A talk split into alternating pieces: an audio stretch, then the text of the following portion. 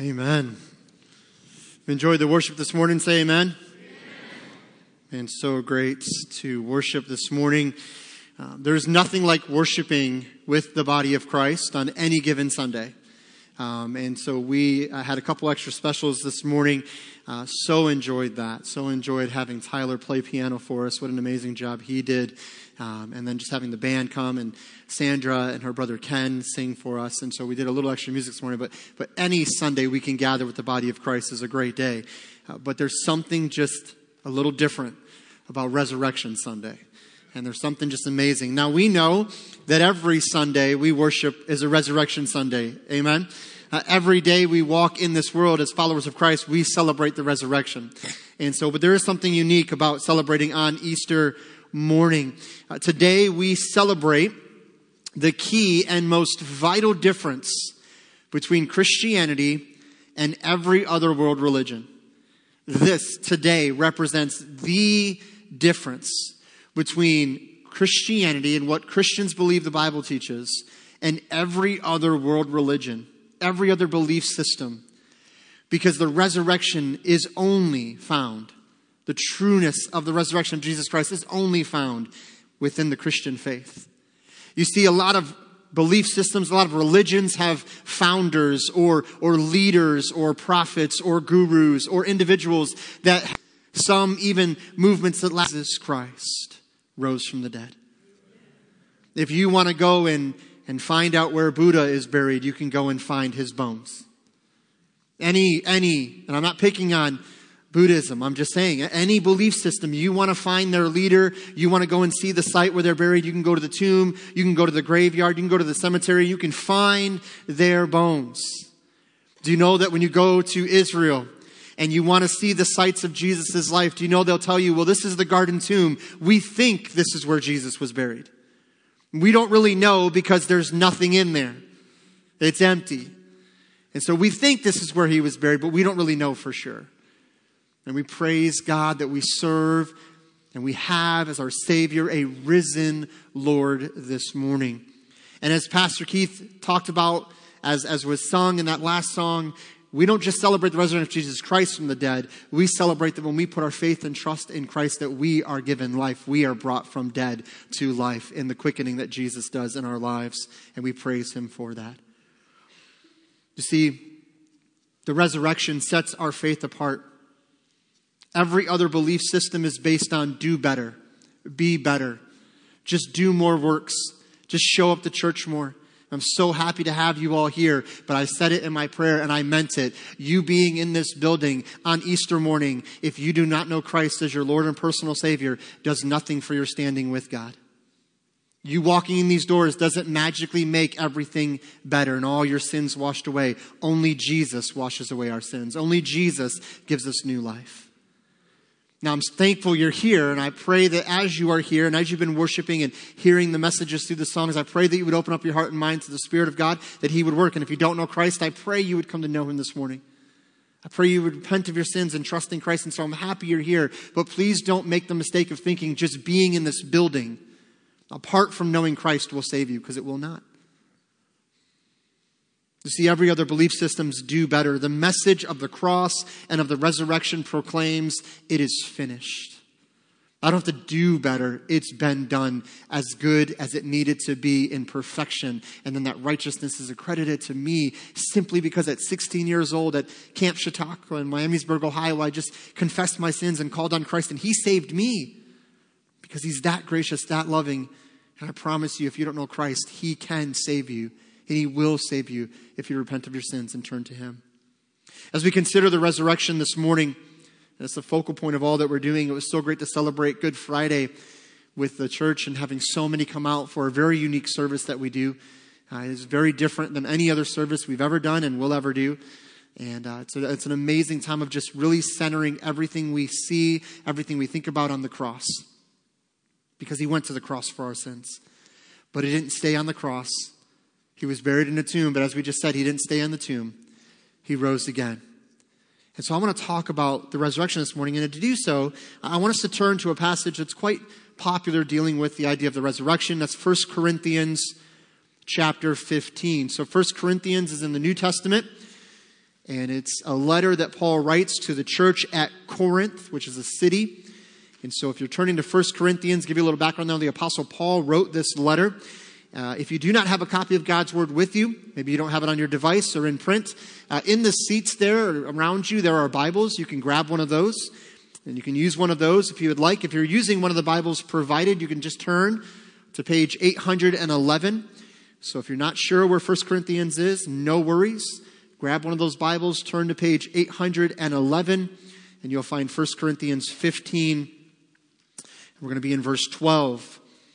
I should say it was so great. Um, this last week, we were back to normal uh, here in the office and at church stuff. But the week before that, Sandra and I were able to take uh, a vacation week. And so uh, Pastor Greg preached for us last week, and I, I watched the message back. What an amazing amazing, powerful message on the cross and the love of Christ, the unmatched love of Christ. If you missed it, you need to go back and watch it, be a part of that service. But we are finishing up our Passion Week series, and I'm so happy to be with you this morning. And uh, again, last week, Pastor Greg spoke about the cross. And as we're continuing and finishing our series today, we're talking about the resurrection. So 1 Corinthians chapter 15. If you haven't found it yet, that's fine. Just open your Bible up and hold it open, and no one around you will know the difference. 1 Corinthians chapter 15 and look at verse 12. Now, if Christ be preached that he rose from the dead, how say some among you that there is no resurrection of the dead? I know Pastor Greg just prayed. Let's pray and ask God to affirm his word in our hearts and minds. Father, we ask that we would come before you hungry for your word. Lord, anyone here expecting to hear man's opinion, man's ideas, or hear from me, if that's why they came today, Lord, I pray they would know that they're going to be disappointed because I have nothing to offer but the Word of God. But I pray, Lord, that we would understand when we come wanting to hear from you with hearts open, minds open, Lord, it's not just an emotional thing. It's not just an emotional response, it's an intellectual response that leads to emotion. And so I want our minds to be open, our minds to be engaged this morning as we hear from your word. And Holy Spirit, we know that you are the one that does the work to apply these truths, to affirm these truths in our hearts and minds. And Lord, I pray if there's anyone here that doesn't know you, they'd come to know you before they leave this place. Father, you be glorified today. This is all about you. Every day is unto the Lord. But today, Lord, we set aside today as a day to celebrate your resurrection. And I pray that it would be uh, just a time of honesty before you, a time of openness for the believer that's walked into apathy, that is distant from you in their walk, that is struggling in sin but they know you as their Savior. I pray they repent and turn from that. From the unbeliever that doesn't know you, I pray they'd come to know you this morning. Father, we thank you for all of this and all that you're doing. And we ask in Jesus' name, amen. The Apostle Paul, as he's writing here to the church at Corinth, even in the community of the church, there are those who are questioning the resurrection of the dead. Uh, did Jesus really rise from the dead? Will we really rise in a form of resurrection? And so there's a lot of debate going on around this. And Paul saying, we've been preaching, and we preach to you that Christ rose from the dead, but some among you are saying, is there really a resurrection? And this is common today. This is nothing new. But the Apostle Paul poses a very important question. As Paul's preaching the resurrection of Christ from the dead, he was mocked for it, he was ridiculed for it, and yet he continues to preach it. And in so doing, he comes to a point of asking a question of, if Jesus really didn't rise from the dead, where does that leave us? If there really is no resurrection, then where does that leave us? Well, that question creates two possible realities. If you want to follow along, there are notes available in your uh, on our app rather Northfield BC in your app store. You can go into media and then sermon notes, and you'll find today's notes there. If you'd like to follow along, please feel free to do so. But this question, the answer creates two realities, two possible realities. We want to look at verses 12 through 19 and understand that the first reality is a hopeless reality. The first reality is a hopeless reality. We read verse 12, look at verse 13. But if there be no resurrection of the dead, then is Christ not risen? And if Christ be not risen, then is our preaching vain, and your faith is also vain. Yea, and we are found false witnesses of God, because we have testified of God that he raised up Christ, who he raised up, or he raised not up, if so be that, that the dead rise not. For if the dead rise not, then is not Christ raised? And if Christ be not raised, your faith is vain, and you are yet in your sins. Then they also, which are fallen asleep in Christ, are perished. If in this life only we have hope in Christ, we are of all men most miserable.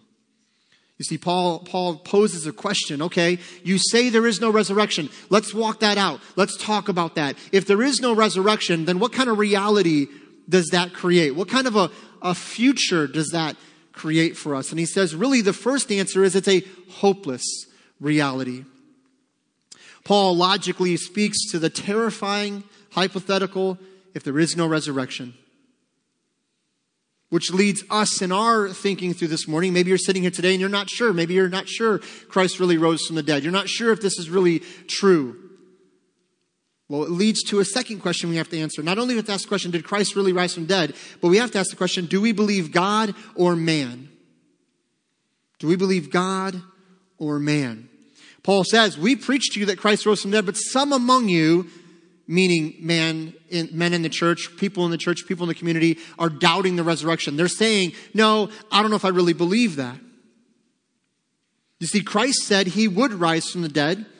In John chapter 2, verse 19, Jesus says, and answered them, Destroy this temple, and in three days I will rise it up. Destroy this temple. And they thought he's talking about the actual temple. This is also one of the first times he cleanses the temple. He did it twice in his ministry, the beginning and the last week of his ministry. And he says, I'll, I'll build this up in three days. I'll rise this up in three days. And they said, You're foolish, thinking about the physical, but he was talking about himself. He was talking about his body. Following his resurrection, he identified himself as the same Jesus that walked with the disciples. He did not say, I'm a different form of Jesus. I'm not the same Jesus. He interacted with the disciples the exact same way he did before he was crucified. He spent 40 days with the disciples before ultimately ascending into heaven. The followers of Christ, the apostles, testified to Jesus' resurrection under the inspiration of the Holy Spirit in the New Testament through the book of Acts and various letters. Again, one of the theories that's posed is that the apostles got together and created this little plot to go and steal the body of Jesus because they wanted to use that as a platform to preach this message of the church.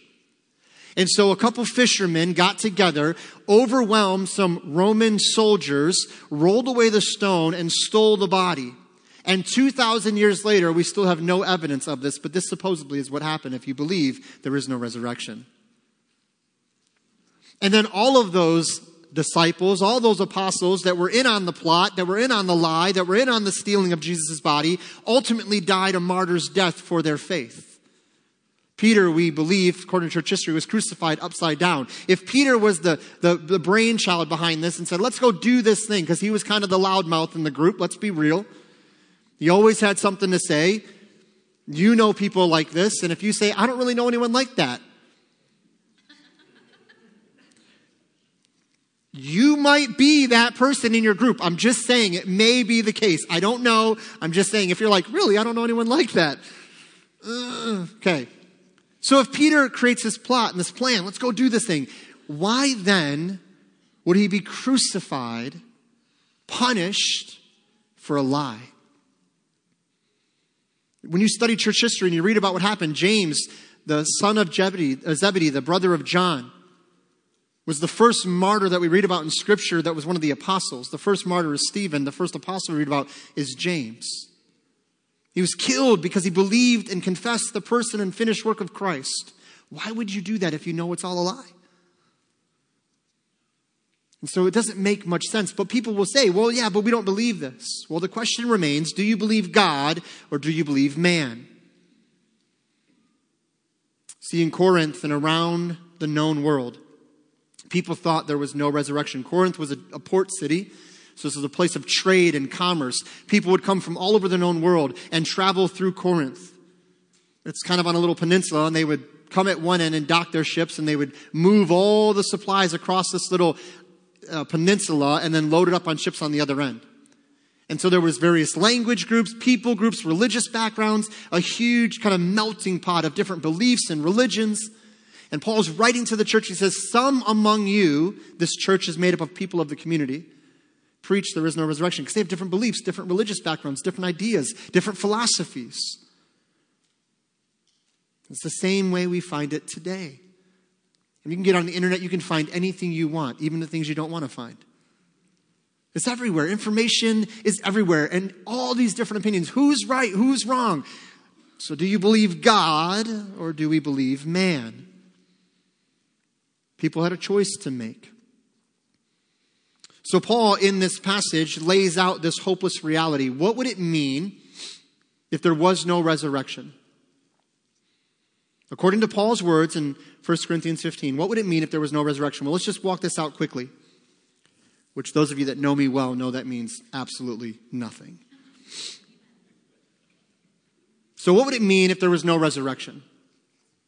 Jesus never rose from the dead. We have no hope in resurrection. So, Christ is not risen from the grave. That means the entire church for 2,000 plus years is built on a lie. There's no foundation but deception. If Christ did not rise from the dead, then empty and vain or meaningless preaching is what takes place every single week. This, what I'm doing right now, is empty. There's nothing to it, it's no substance. Because there's no weight in the preaching of Christ without the resurrection of Christ. So, our words today, my words, all the music we just sang so beautifully, means nothing. It's empty, it's vain, it's worthless. Those that confess to know Christ, those that preach the gospel, are liars about God. Because we say he rose from the dead, but he really didn't. So we're liars of God. We're blaspheming the name of God. It's a pretty serious sin.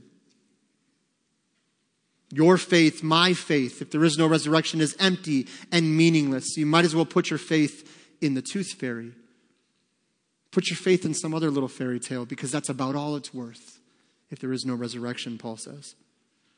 If there is no resurrection, then our sins have not been forgiven. So you are living as though your sins are forgiven, but they're not forgiven, and you'll stand before God and give an account for that one day in your sin because there's no resurrection. That would mean that you will be under judgment, and you are under judgment currently. You are under the wrath of God but yet you've convinced and deceived yourself that you're good and you're fine, so you're living as though you're fine. Paul goes on to say that anyone who passes away in Christ, family, friends, and loved ones, anyone that passed away are not actually in heaven if there is no resurrection. So Paul says, says, those who are asleep in Christ, those that died in Christ, they're not in heaven. There's no hope for them, they're just lost. Ultimately, there is no eternal life in Christ, just a crutch to get through this life. And we should, Paul's words, be pitied among men for our ignorant belief. You see, this is what life would look like if Christ did not rise from the dead hopeless. Life has no greater purpose beyond the here and now. All you got is right now. All you got is your bank account. All you got is your job. All you got is your identity wrapped up in whatever you do for a living. And as once you die, once you breathe your last breath, Paul says, if there's no resurrection, that's it. You're done. There's no hope. So just make as much of today as you can. But the problem is those that follow Christ and believe there was a resurrection, if there is no resurrection, we live, we, we sacrifice, we don't enjoy and indulge and overindulge in some of the things of life. And they look at us and go, you guys need to be pitied. Your foolish belief. There's no purpose. The things you do carry no eternal weight. You might impact one person or another person, but really there's no lasting legacy here. There's no eternal weight to what you're doing. Leo Tolstoy, author of War and Peace, the book, not the song. That's war. Never mind. You're welcome for having that in your head the rest of today now. Leo Tolstoy said this as he was getting older and his great works were behind him.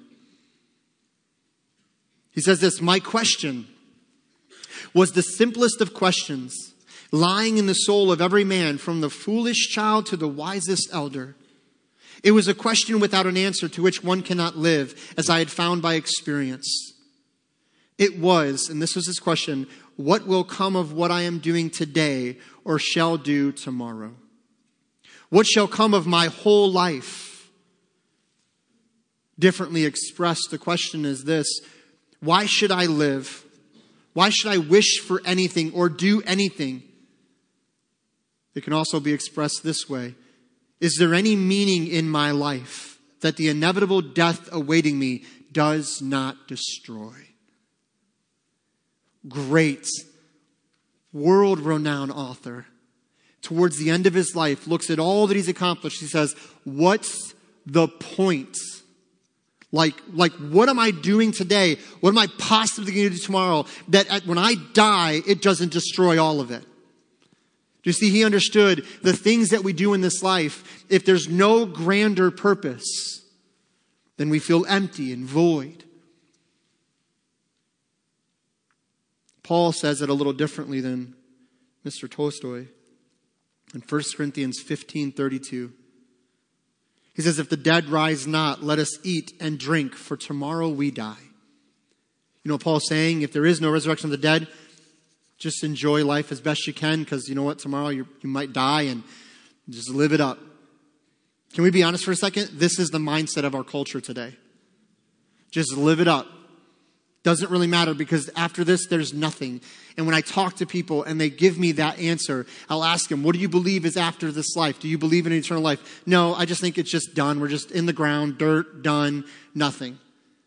How hopeless. How terrifying. So you think all you are is this life? But again, we must remind ourselves this is only one of two possible realities. So let's look at the second reality. So, the first reality without the resurrection is a hopeless reality. The second reality with the resurrection is a glorious reality. Look at verse 20 of 1 Corinthians 15. But now, I love this. It's like this is one possible, but now. Is Christ risen from the dead? And become the firstfruits of them that slept. For since by man came death, by man came also the resurrection of the dead. For as in Adam all die, even so in Christ shall all be made alive.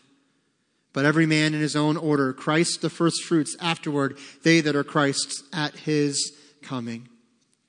Do you see, Paul says something similar in, in Romans chapter 5. I wasn't going to go there, but let's go there quickly. Romans chapter 5.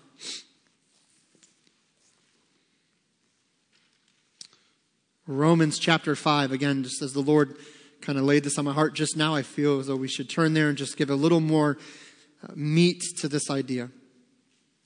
So, Romans chapter 5, if you're using one of the Bibles provided, uh, it's the book previous to 1 Corinthians. So go to your left, one book, you'll find Romans.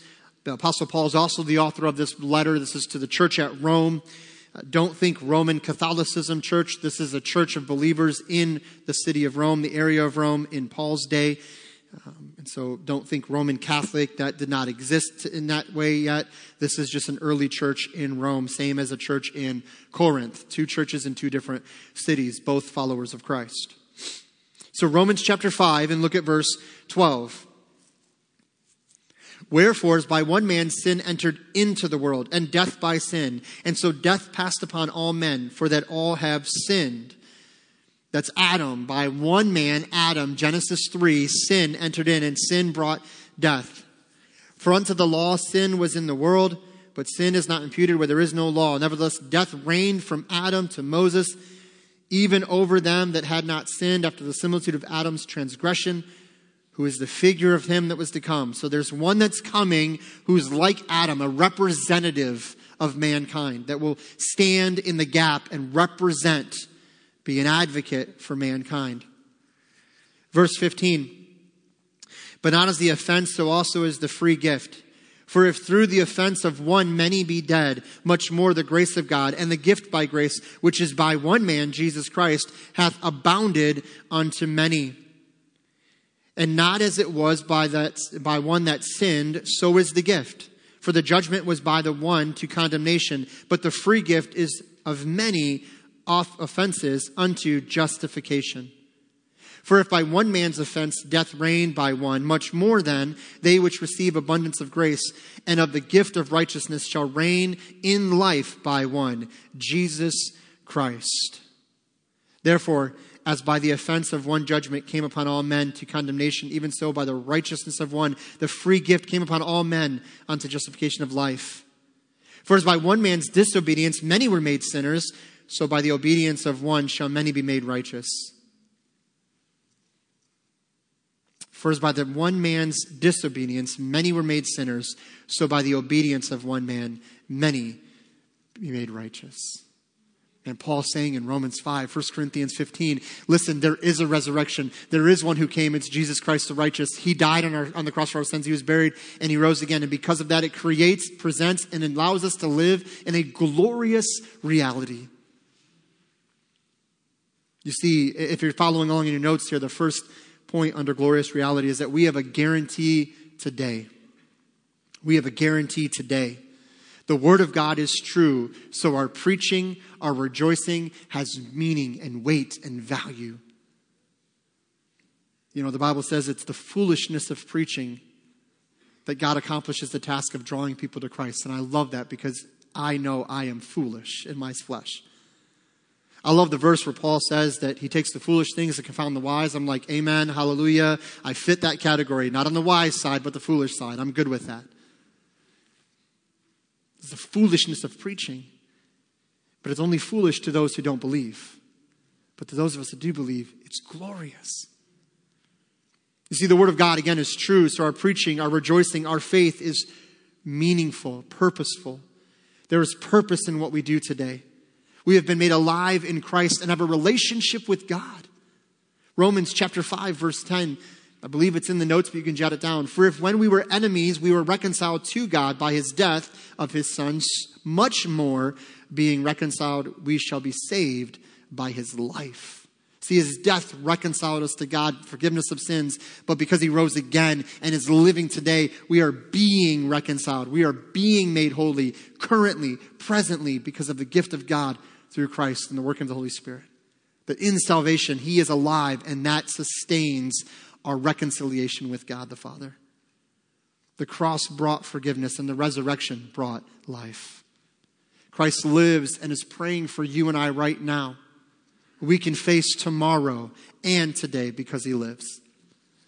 I don't know if you remember that hymn. I'm not going to sing it, don't get scared, but what a beautiful truth. I can face tomorrow because he lives. You see, we have a guarantee of today, which again, in that hymn, we're reminded we have a guarantee for tomorrow. Not just in today, but for tomorrow as well. Go back to 1 Corinthians chapter 15. And we're going to go down a few verses. We're going to skip some verses, go to verse 54.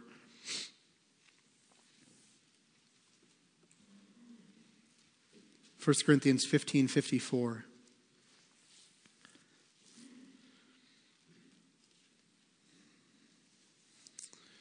So we have a guarantee of today, but we have a guarantee of tomorrow as well. The Apostle Paul continues in this powerful passage to speak to the truth of the resurrection. He says this in verse 54 So when the corruptible shall have put on incorruption, and this mortal shall have uh, put on immortality, then shall be brought to pass the saying that is written Death is swallowed up in victory. And what did Pastor Keith talk about over here? The sting of death is removed. He goes on to say this, Oh death, where is thy sting? O grave, where is thy victory? The sting of death is sin, and the uh, strength of sin is the law. But thanks be to God, which giveth us the victory through our Lord Jesus Christ. It's not through you. I mean, we need to get this. It's not through you. Stop doing good works thinking it's going to amount to anything other than the Bible says filthy rags. Just cry out to him in grace and receive that mercy. But thanks be to God, which giveth us the victory through our Lord Jesus Christ. Therefore, my beloved brethren, be ye steadfast, unmovable, always abounding in the work of the Lord, for as much as you know that your labor is not in vain in the Lord. You see, there's no fear in death because Christ has overcome the sting of death. He's overcome the power of the grave. Instead of stumbling in the dark, no hope, full of fear, if there is no resurrection, what does Paul say? He says, We who know Christ are steadfast. That word means firm, unmovable, always abounding. That means to excel for Christ. In the work of the Lord, preaching the gospel, making disciples, and serving others. As we do that work of the Lord, as we serve Him day in and day out, and nobody notices. Listen, believer, maybe you're here today and you've been walking with the Lord for a long time. Praise God.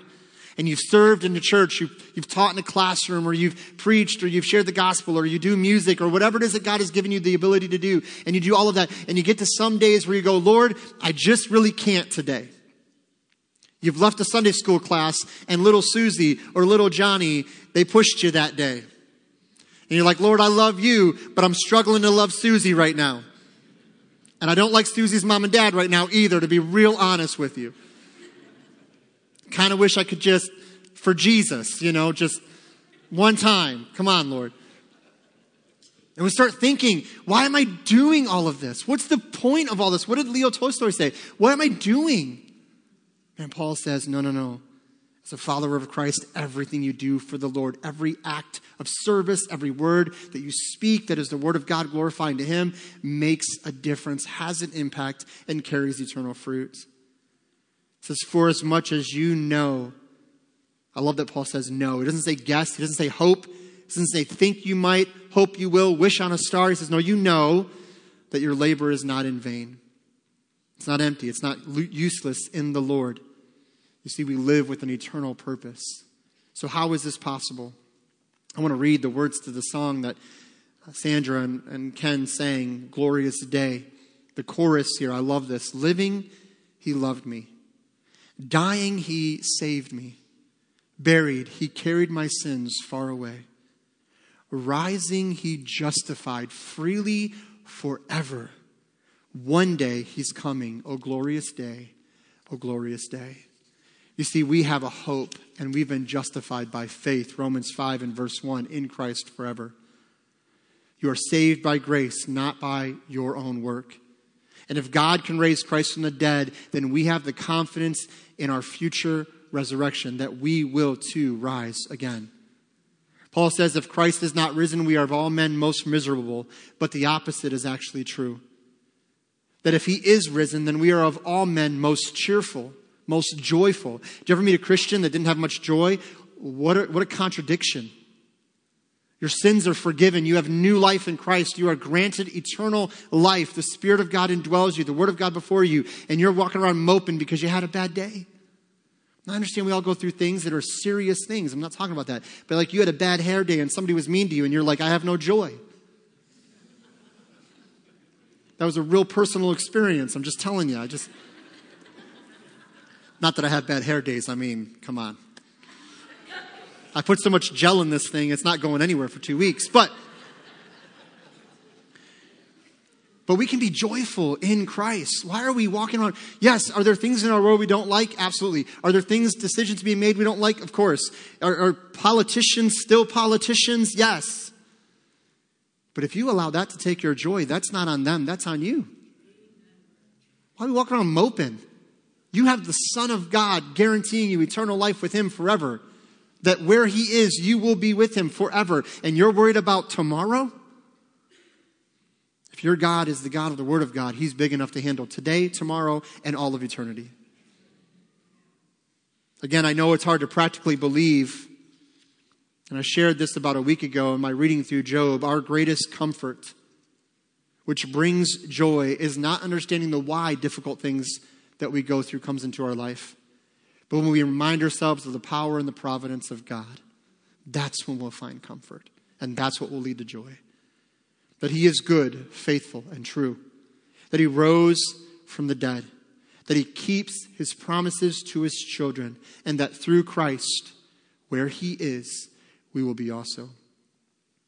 The resurrection of Christ proves He was not just a moral teacher, a good man, or a prophet it proves that he was, in fact, God in human flesh, the God man, Christ Jesus. The question we must answer now is what do I do with him? He will not force himself on you. He is pursuing you with his love and his grace, but he will not make you receive him. He is waiting for you patiently. If there's breath in your lungs, you have an opportunity to repent. Would you turn from your sin by the working of the Spirit and trust in him? Will you let down the walls of pride, fear, disbelief? I've done too much. I'm too far gone. You don't know what I've done. You don't know what I did this morning, yesterday, two weeks ago. God knows. And He says, In that while you were yet sinners, I died for you. And if you would just turn and confess and repent and call on Christ, He can save you. It doesn't matter what you've done. There is no sin. Where sin abounded, grace much more abounds. Grace is overpowering your sin right now if you would receive Christ. Again, turn from your sin, trust Him, believe, and allow Him to save you. And to the believer here today, you know Christ. You might say, Oh, I've done that, preacher. I know the gospel. Man, I was saved as a child. I know the word of God. Awesome. Do you live as somebody who knows the truth of the gospel? Do you preach the gospel to yourself every single day to remind yourself today's not about me, it's about Him? So whether I go to work, whether I'm at school, whether I'm talking to someone, whatever I'm doing, I do all for the glory of the Lord. How do you live in your marriage? Do you live as a husband or a wife that knows that the gospel is true and that he rose from the dead and you have new life in Christ? Do you live as an ambassador of Christ to your spouse, to your children? The way that you talk to your spouse, the way that you talk to your children, the way you interact with them, and I, I blow this constantly. But there's grace. But everything you're doing makes an impact. So are you thinking that way every single day as a day of praise to Him? Would you pray with me as we have a time of invitation. Father, we thank you for this morning. And Father, in just a moment, we're going to sing a song of invitation. And Lord, we pray that as only you can, that you would draw people to a decision that needs to be made. Maybe there's somebody here, Lord, that doesn't know Christ as the Lord and Savior. I pray that they would come to know you before it's everlasting too late. You see, the Bible says, not the Baptist Church says, North Goodland says, Pastor John says, the Bible says that the wages of sin is death, but the gift of God is eternal life through Jesus Christ our Lord.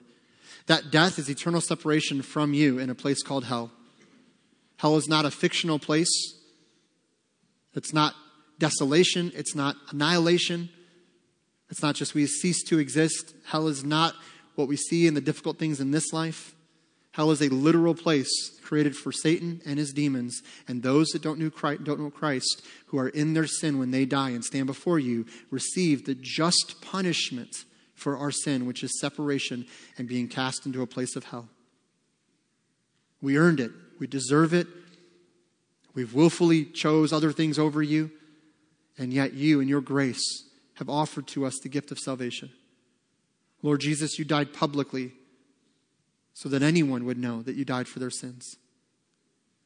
And if we would just call upon you, we can have our sins forgiven. We can be granted eternal life, and we will know, not hope, not I think so, not I guess, but know that we will be with you for eternity. And so, Father, would you do the work that only you can do? Holy Spirit, lead us unto repentance. Give us wisdom and guidance in these things. Help us to respond in faith, believing and trusting you as we worship you. And for the believer, Lord, help us to live every day to know that there is purpose in what we do because it's for you and for your glory. We ask all of this in Jesus' name. Amen. Would you stand to your feet this morning as we respond, whether they're in your seats? Maybe like to come forward and pray. If you don't know Christ, I'll be down front here. I'd love to talk to you more about that. Maybe you want to come and just receive Christ. There in your seats or at the altar, you want to pray, worship Him. However, God is leading, would you respond?